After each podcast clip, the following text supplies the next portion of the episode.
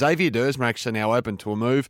Could be to Essendon, uh, as has been reported. Zerk Thatcher the other way. You know, the truth with Xavier Duursma is, I know Kane Cornes was speaking about this earlier, he's met with a bunch of clubs and he's going to meet with a bunch more over the weekend. Now, he hasn't stated he wants a trade yet, and if he does, that won't happen until next week. But gee, both he and Port are on the same page when it comes to him exploring his options. And if you run it through, the most likely outcome is that that actually takes place in truth, this has been coming for a while. There have been rumblings in the past couple of years as injury and form have kept Xavier Duursma out of the senior side at Port Adelaide for periods of seasons. Now, he's been unhappy with that in those recent seasons, but up until now, not to the point where it would compel him to seek a trade to another club. So this one is absolutely alive. Pick 18, 2018 draft burst onto the scene in year one but hasn't been able to go on with it thus far. So that one will unfold over the weekend when he gets in front of some more clubs and uh, and gets face to face with a few potential